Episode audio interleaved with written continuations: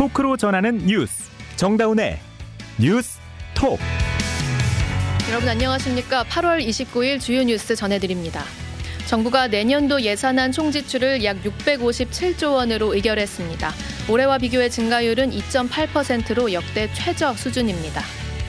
해병대 채모 상병 순직 사건 수사와 관련해 해병대 수사단뿐 아니라 군 검찰 역시 임성근 사단장에 대해 업무상 과실치사죄 성립 판단을 했다는 주장이 나왔습니다.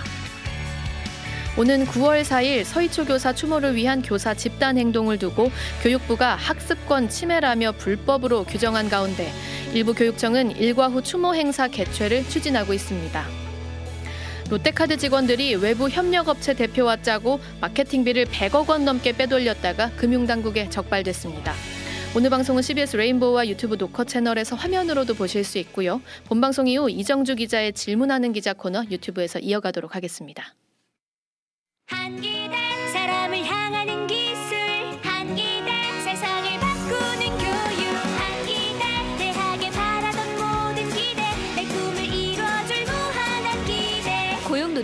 설립한 실사고 시형 인재 양성대학 한국기술교육대학교. 서울의 중심 대학 서경대학교. 서경? 공부도 취업도 창업도 서경대학교. 서경? 내 인생을 바꾸는 힘 서경대학교. 서경? 실용이 최고의 가치 서경대학교. 서울 정릉에 있는 서경대학교는 76년 된 4년제 종합대학입니다. 취업이 잘 되는 경북. 잠재력을 전문가로. 경북. 4호선 캠퍼스. 경북대학교. 6년 연속 졸업생 2,000명 이상 수도권 대학 취업률 1위. 4호선에서 만나요. 학생이 행복한 대학 경북대학교. 비켜요 비켜! 왜 이렇게 화가 났냐고요? 인생 제대로 꼬였구나 싶을 때 누가 시비를 거는 거예요. 끝까지 추격했지만 결국 도망갔어요. 하지만 두고 보세요.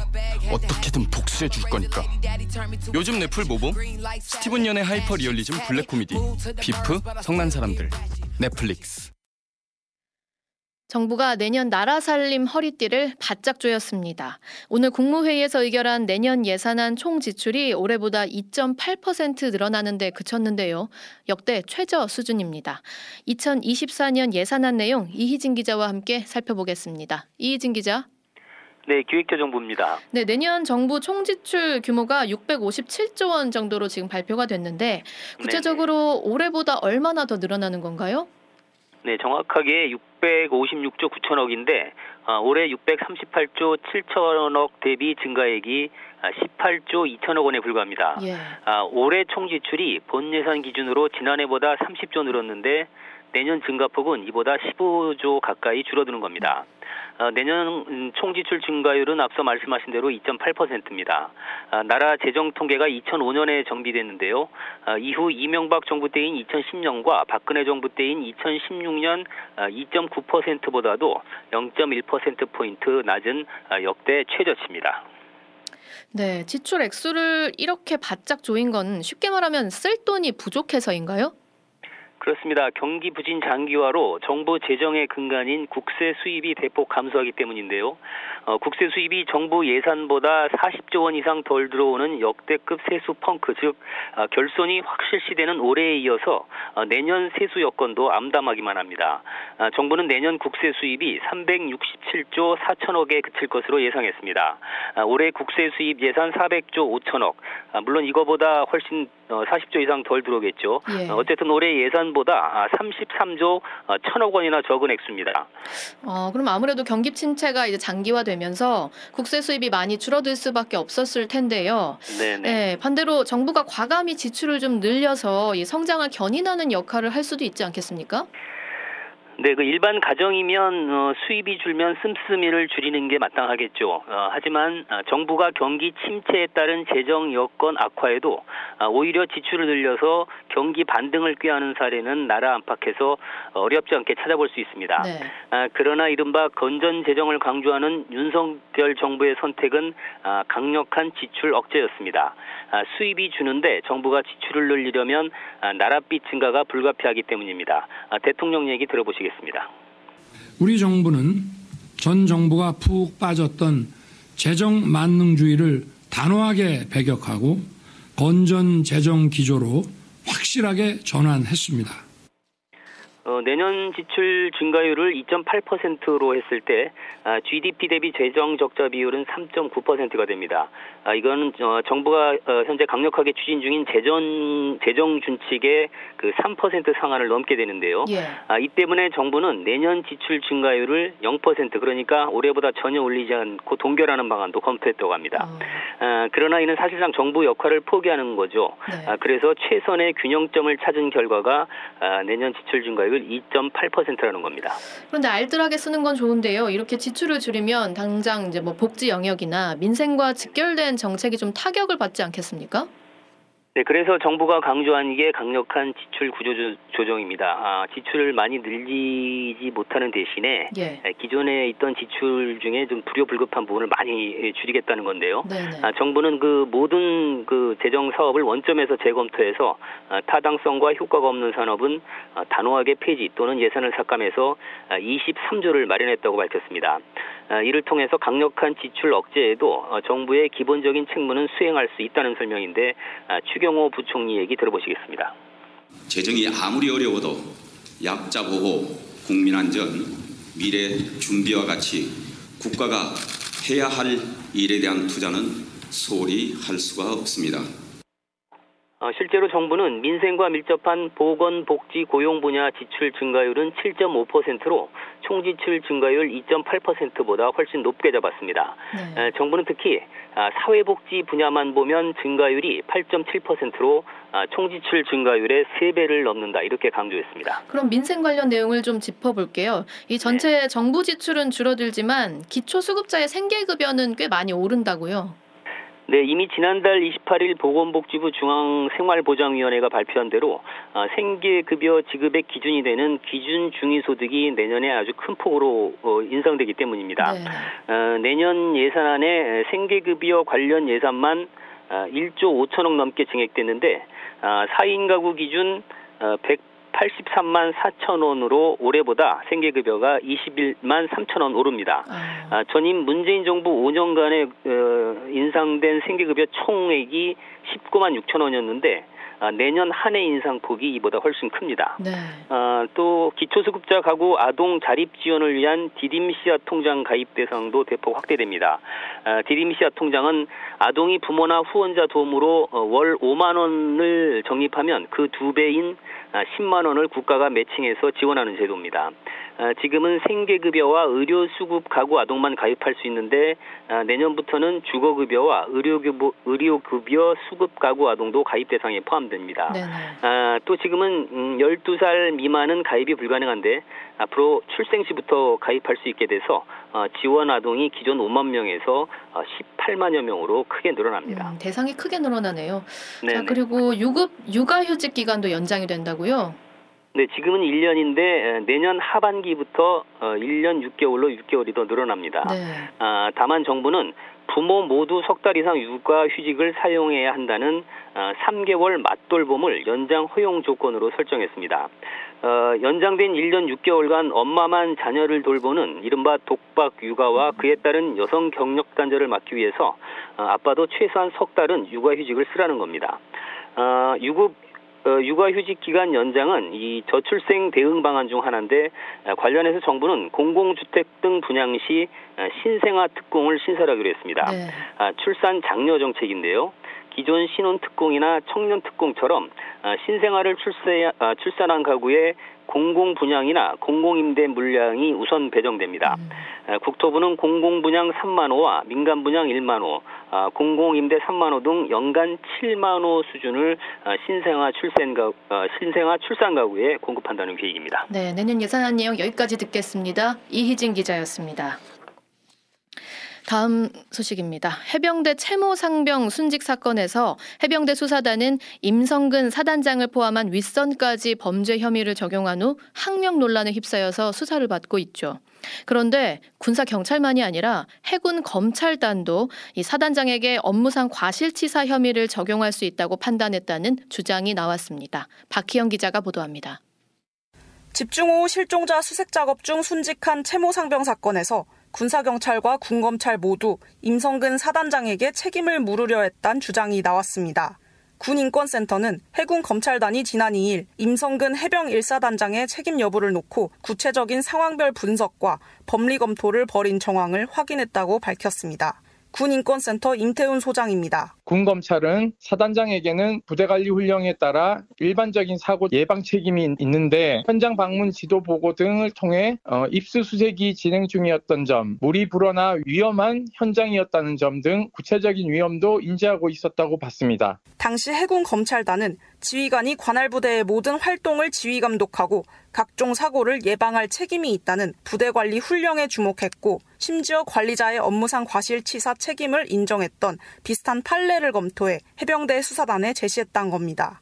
결국 해병대 수사단도 해군 검찰단도 임 사단장에게 법적 책임을 물을 수 있다고 판단한 셈이란 주장입니다. 그럼에도 국방부는 대대장 2명에 대해서만 범죄 혐의를 적시하고 임 사단장 등의 혐의는 빼놓은 채 사건을 경찰에 넘겨 논란을 빚고 있습니다. 다만 해군 측은 해병대 수사단이 해군 검찰단에 법적 검토를 요청하긴 했지만 관할 건이 없어 법적 검토가 제한된다는 취지로 답했다고 해명했습니다. CBS 뉴스 박형입니다. 오는 9월 4일 서희초 교사 추모를 위한 교사 집단 행동에 대해 교육부는 불법으로 규정하고 압박의 강도를 높이고 있는데요. 일부 교육청은 일과 후 추모 행사 개최를 추진하는 등 교육 현장의 혼란을 최소화하기 위한 협의체 구성도 제안하고 있습니다. 박종환 기자입니다. 이주호 부총리 겸 교육부 장관은 정부 서울 청사에서 전국 시도 교육관과 온 오프라인 간담회를 열고 9월 4일 서희초 교사 추모 집단 행동에 대한 대응 방안을 논의했습니다. 이 부총리는 위법한 집단 행동으로 고인에 대한 추모의 뜻을 표현하는 것은 학생들의 학습권을 침해하는 행위라고 지적했습니다. 이주호 부총리입니다. 교사들의 집단 행동을 위한 학기 중 임시 휴업일 지정과 교사의 연가 병가 등의 사용은 명백한 위법 활동입니다. 이러한 위법 행위가 우리 학교 현장에 있어서는 안 될 것입니다. 이어 교육부도 교권 회복을 위해 최선을 다할 것인 만큼 시도교육청과 교원, 학생, 학부모도 한마음으로 함께해달라고 당부했습니다. 하지만 조의원 서울시 교육감은 수만 명의 교사가 집회 참여 의사를 밝힌 상태에서 교육부가 엄정 조치를 천명해 교육 현장에 혼란이 초래될 수 있다고 우려했습니다. 그러면서 교육부와 시도 교육감 협의회, 교원단체, 집회를 주관하는 교사들이 참여하는 사자협의체를 조속히 구성할 것을 다시 한번 제안했습니다. 이런 가운데 서거석 전북교육감과 전북 지역 6개 교원단체는 다음 달 4일 추모 행사를 일과 후에 개최하기로 뜻을 모아 다른 교육청에도 영향을 줄지 주목됩니다. 한편 교육부는 다음 달 4일에 재량 기업을 하기로 한 학교 현황을 매일 제출할 것을 시도 교육청에 요청하는 등 압박의 강도를 높이고 있습니다. CBS 뉴스 박종원입니다. 여러분은 지금 뉴스다운 뉴스 정다운의 뉴스톡을 듣고 계십니다. 네, 지난 24일이죠. 후쿠시마 제1원전 오염수 해양 방류가 시작이 됐습니다. 벌써 엿새째인데요. 이 후쿠시마 오염수 취재 저희가 계속 해왔습니다. 그 브리핑 현장에 매일매일 참석해온 질문하는 기자 이정주 기자 나와 있습니다. 안녕하세요. 예, 반갑습니다. 이정주입니다. 네, 일단 그 방류 직후에 현재까지는 지금 이상 징후가 없는 거죠? 네, 어, 오늘까지 이제 6일째인데 크게 이상 징후는 안 나왔고요. 예. 어, 정부 쪽은 일단 일본이 IAEA와 함께 네. 거기 현지 사무소가 있어요. 개설했거든요. 거기서 실시간 모니터링, 음. 방사능 수치, 삼중수소 농도들을 실시간으로 이제 홈페이지 공개도 하고 따로 그 우리 쪽에 정보를 주고 있어요. 음. 근데 거기 뭐 오늘도 우리 정보 발표했는데 예. 네 이게 조금 전문 용어라서 어려울 수 있는데 이제 뭐 해수관 그 해수 배관 헤더 네. 여기 뭐 시료에서는 160에서 200 베크렐 방사능 이게 음. 이제 안전 수치에 들어왔다 이, 이 소리죠. 아, 네, 이렇게 그래요? 좀 유지가 되고 있습니다. 네네. 그 가장 중요한 거는 뭐 국내 수산업 영향일 거잖아요. 우리 입장에서는. 근데 지금 대통령실 비롯해가지고 다 그 수산물 소비 촉진 운동을 지금 하고 있지 않습니까? 매일 매일 점심으로 수산물 드시겠다고 하고 지금 상황이 어때요? 어 일단 이게 예견된 일이었기 때문에요. 예. 방류 이후에는 그래서 어, 어제죠. 그러니까 용산 대통령실에서부터 용산 대통령실 구내식당 음. 점심 메뉴에 이제 매 끼마다 수산물로 된 반찬들이 이제 올라가요. 네네. 예, 그래서 뭐 모둠회도 나오고 음. 뭐 물회도 나오고 무슨 갈치 조림도 네네. 나오고 이렇게 한다고 하는데 국내 수산물요. 아, 예, 그래서 국민의힘 지도부도 지금 연찬회 했잖아요. 어제 그쵸. 거기서도 수산물 횟집에서 했다고. 그렇죠, 그렇죠. 이른바 이제 수산물 먹방 쇼가 계속되고 있는데 먹방까지 예, 합시다. 예, 7월 달에도 계속 이게 지속은 됐었어요. 아, 예, 그래서 뭐 우리 수산물에 대한 불안감이 뭐 사람들이 있을까봐. 이제 지도부나 정치권이 먼저 좀 앞장서는 네네. 이건 뭐 바람직한 음. 그런 어떤 현상이라고 봅니다. 그럼 이런 보여주기, 이런 먹방이 실제로 그 시장 현장에서는 좀 효과가 있다고 하나요? 어떤가요? 어 정확하게는 이제 수산물 우리나라에 이제 수산물 평균적으로 1인당 이제 가장 많이 소비하는 건 홍콩, 네. 중국, 그다음에 이제 우리나라 뭐 요 정도 되건데 네. 이, 이 야- 1년에 이제 소비하는 양에 비하면 이제 가을철이잖아요. 예. 여름에는 원래 비수기거든요. 그렇죠. 예, 그래서 이제 이제 가을과 겨울철로 갈수록 소비량이 느는 음. 이제 수산물의 계절이 왔기 때문에 예. 한 두어 달은 추위를 좀 지켜봐야 된다고 아. 전문가들은 얘기를 하더라고요. 어, 근데 이 와중에 지금 대통령실에서는 오늘 뭐 가짜 뉴스 줄어드는 효과는 있었다 이런 얘기했다던데 이건 무슨 소리예요? 예, 이- 이게 오늘 저희 방송하기 전에 방금 전에 네. 거의 얼마 안 돼서 오후에 이제 브리핑 나왔는데요. 이동훈 대변인이 이렇게 얘기를 했어요. 그 실질적인 오염수 관련 수치들이 나오면서 가짜 뉴스나 괴담이 많이 줄어들었다. 음. 그래서 이게 우리 수산업자들이 피해를 뭐 보는 이런 어민들을 위해서 네. 수산물 소비를 늘리고 있다. 음. 이런 식으로 뭐 얘기를 했는데 무슨 가짜 뉴스를 의미하는 거죠 이게?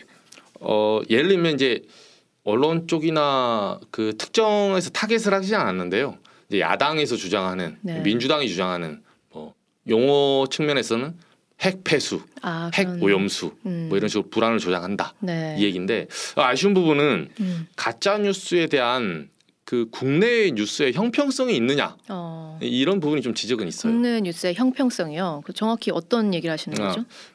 일전에도 한번 보도를 드렸었는데 예. 이 8월 16일입니다. 간단히 말씀드리면 아사히 신문, 일본 아사히 신문에서 이런 보도가 나왔어요. 음. 그 윤석열 정권과 여당 내에서 오염수 조기 방류를 예. 일본 쪽에 비공식적으로 요청했다. 아, 네 맞습니다. 저희도 예. 방송했었죠. 예. 근데 이 보도가 나온 직후에 이게 주어가 이제 정권과 여당이잖아요. 음. 정권이라 하면 이제 대통령실 뭐 또는 정부 행정부 음. 모두 총괄하는 여당. 애매한 이제 해명을 했었잖아요. 네. 네. 요거 이제 다 아니라고 부인을 했는데 네네. 저희가 일일 브리핑 한번 여쭤봤어요. 다시 음. 물어봤어요. 그러면 이 기사는 definition 어떻게 정의할 수 있느냐? 가짜 뉴스라고 부를 수 있느냐? 네. 했더니 딱 잘라 말하기 어렵다. 음. 답이 그렇게 왔어요. 어, 딱 잘라 말하기 어렵다. 그런데 가짜 뉴스라고 규정을 여전히 확실히 못한 건데 또 오늘 발표에서는 어, 가짜 뉴스 줄어든 효과가 있다 이런 메시지를 또 낸 거네요. 그렇죠. 그래서 국내 언론 입장에서는 어. 예. 그 가짜 뉴스에 국경이 있겠습니까? 그래서 가짜 뉴스를 정확히 정의하고 어, 가짜 뉴스에 대해서 일관된 대응을 해달라. 어, 그러니까 아사히 신문 보도에 대해서는 좀 애매하게 대답하고 네. 국내 언론에 대해서는 가짜 뉴스다 얘기하고 네. 아, 좀 이런 또 부분에 대해서 여러분 너무 짧죠. 또 이 이야기는 오늘 본 방송 끝나고 이정주 기자와 유튜브에서 좀 더 이어가 보도록 하겠습니다. 여기까지 듣겠습니다. 네, 산업부 이정주입니다. 네. 후쿠시마 원전 오염수 방류 이후에 이 중국은 곧바로 일본 수산물 수입을 전면 금지하는 강경한 태도를 보였습니다. 이후에 중국과 일본인들이 각 상대국을 괴롭히는 행위가 점점 늘어나고 있다고 하는데요. 전화 테러에서 이제는 실제 폭력적인 행위까지 이 위험 수위가 점점 높아지고 있습니다. 권민철 기자입니다. 이번 주 일본 언론은 중국인들이 일본인들을 괴롭히고 있다는 소식을 집중 부각 중입니다. 오염수 방류에 앙심을 품은 성난 중국인들이 일본인들에 대한 무차별 공격에 나섰다는 겁니다. 중국 내 일본인 학교에 돌멩이와 계란을 투척하는가 하면 일본에 집단으로 국제전화 폭탄을 걸고 있다는 겁니다. 미야기현의 한 가게입니다.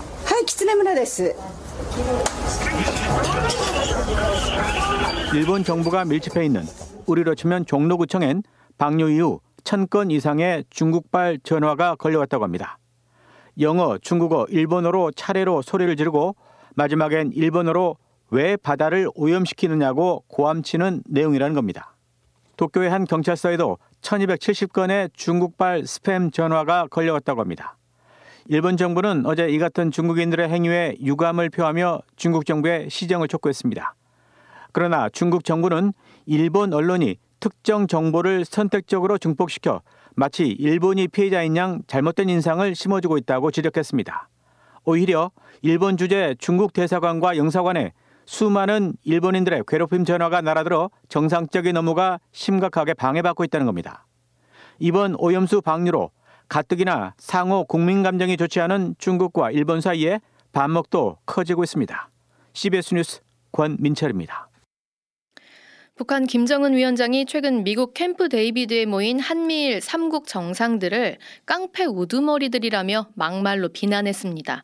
김 위원장은 특히 북한 해군에 전술핵을 배치하는 방안을 예고하기도 했습니다. 김학일 기자의 보도입니다.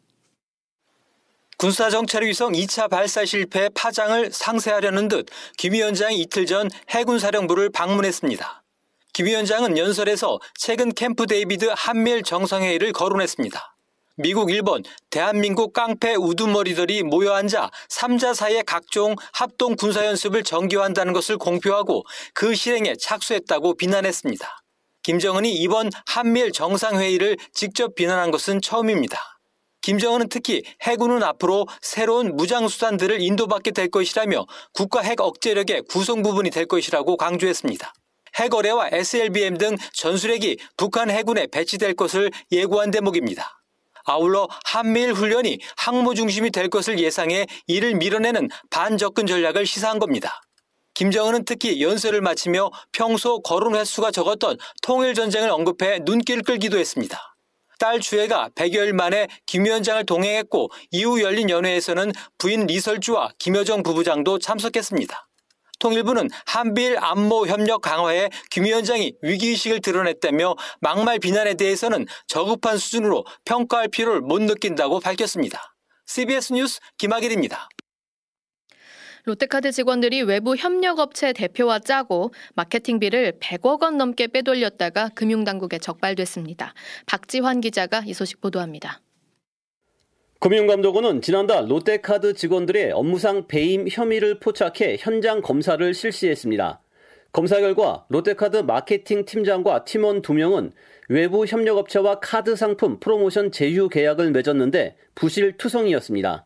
카드 발급 회원당 16,000원을 외부 업체에 선 지급하는 이례적인 프로모션 계약으로 롯데카드는 2020년 10월부터 올해 5월까지 105억 원을 해당 업체에 지급했습니다. 하지만 프로모션 계약 내용도 불분명하고 프로모션 실적 확인 수단도 없는 깜깜이 계약이었습니다. 롯데카드 직원 2명은 105억 원 가운데 66억 원을 페이퍼 컴퍼니 등을 통해 되돌려받아 부동산 투자와 자동차, 상품권 구매 등에 사용했습니다. 금감원은 해당 직원 2명을 검찰에 고발하고 나머지 39억 원의 용처를 파악 중입니다. 문제는 100억 원이 넘는 배임이 벌어지는 동안 롯데카드 내부 통제 장치가 전혀 작동하지 않았다는 겁니다.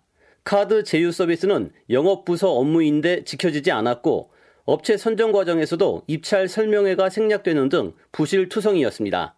금감원은 롯데카드에 대한 내부 통제 체계 전반을 점검하고 모든 카드사를 대상으로 유사 사례가 있는지 살펴보고 있습니다. CBS 뉴스 박지원입니다.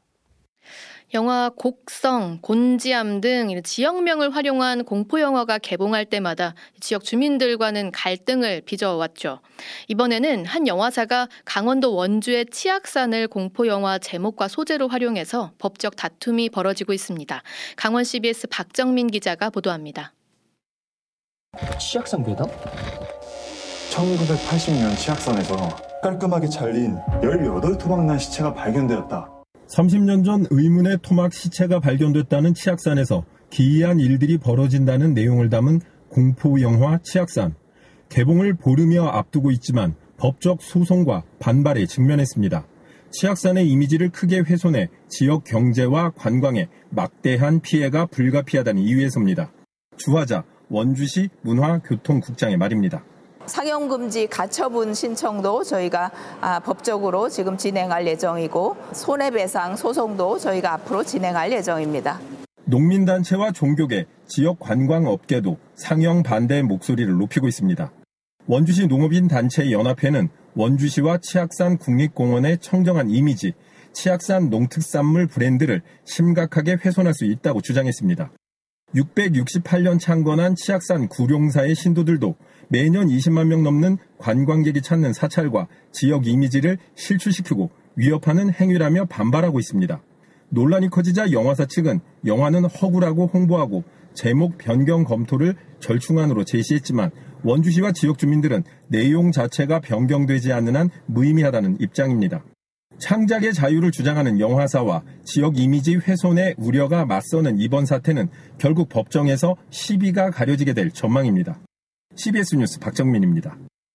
오늘 발표된 내년 예산안 관련 간추린 소식 잠시 전해드립니다. 정부가 이딴 흉악 범죄에 대응하기 위해서 내년 관련 예산을 올해 4배 이상 투입하기로 했습니다. 또 나날이 심각해지는 마약류 범죄 대응 예산도 602억 원 책정이 됐고요. 전세 사기 범죄 대응에도 7천억 가량의 예산이 마련됐습니다. 이어서 날씨 전해드립니다. 이수경 기상 리포터. 네, 오늘과 내일 비가 내렸다 그쳤다를 반복하며 궂은 날씨가 이어지겠습니다. 지역에 따라 시간당 30mm 이상의 국지성 호우가 지날 가능성도 있어 주의를 하셔야겠는데요. 남부지방의 경우 모레 목요일까지 비가 이어지는 곳이 있겠습니다. 오늘 전국 대부분 지역에 내일은 남부지방을 중심으로 돌풍과 천둥, 번개를 동반한 강한 비가 오는 곳이 있겠는데요. 현재는 전남과 경남을 중심으로 호우특보가 내려진 곳이 있습니다. 앞으로 내릴 비의 양을 보면 서울 경기와 강원 영동에 5에서 40mm, 경기 남부와 강원 영서에도 최고 60mm 정도의 비가 내리겠고 충청도에는 30에서 100mm, 호남 지방과 경북, 제주도에는 50에서 150, 경상남도에는 80에서 많은 곳으로 모레까지 200mm 이상의 큰 비가 내릴 것으로 보입니다. 비가 오면서 날씨가 선선한 곳이 많은데요. 내일 역시 오늘과 비슷한 기온이 예상돼 서울 지역은 아침에 22도, 낮 기온 26도가 예상됩니다. 날씨였습니다. 오염수 방류는 이미 시작됐고 여파는 곧바로 우리 수산물로 미치게 될 겁니다. 윤석열 대통령은 일주일간 수산물로 점심을 먹겠다면서 민심 달래기에 나섰는데요. 이걸로 충분할까요?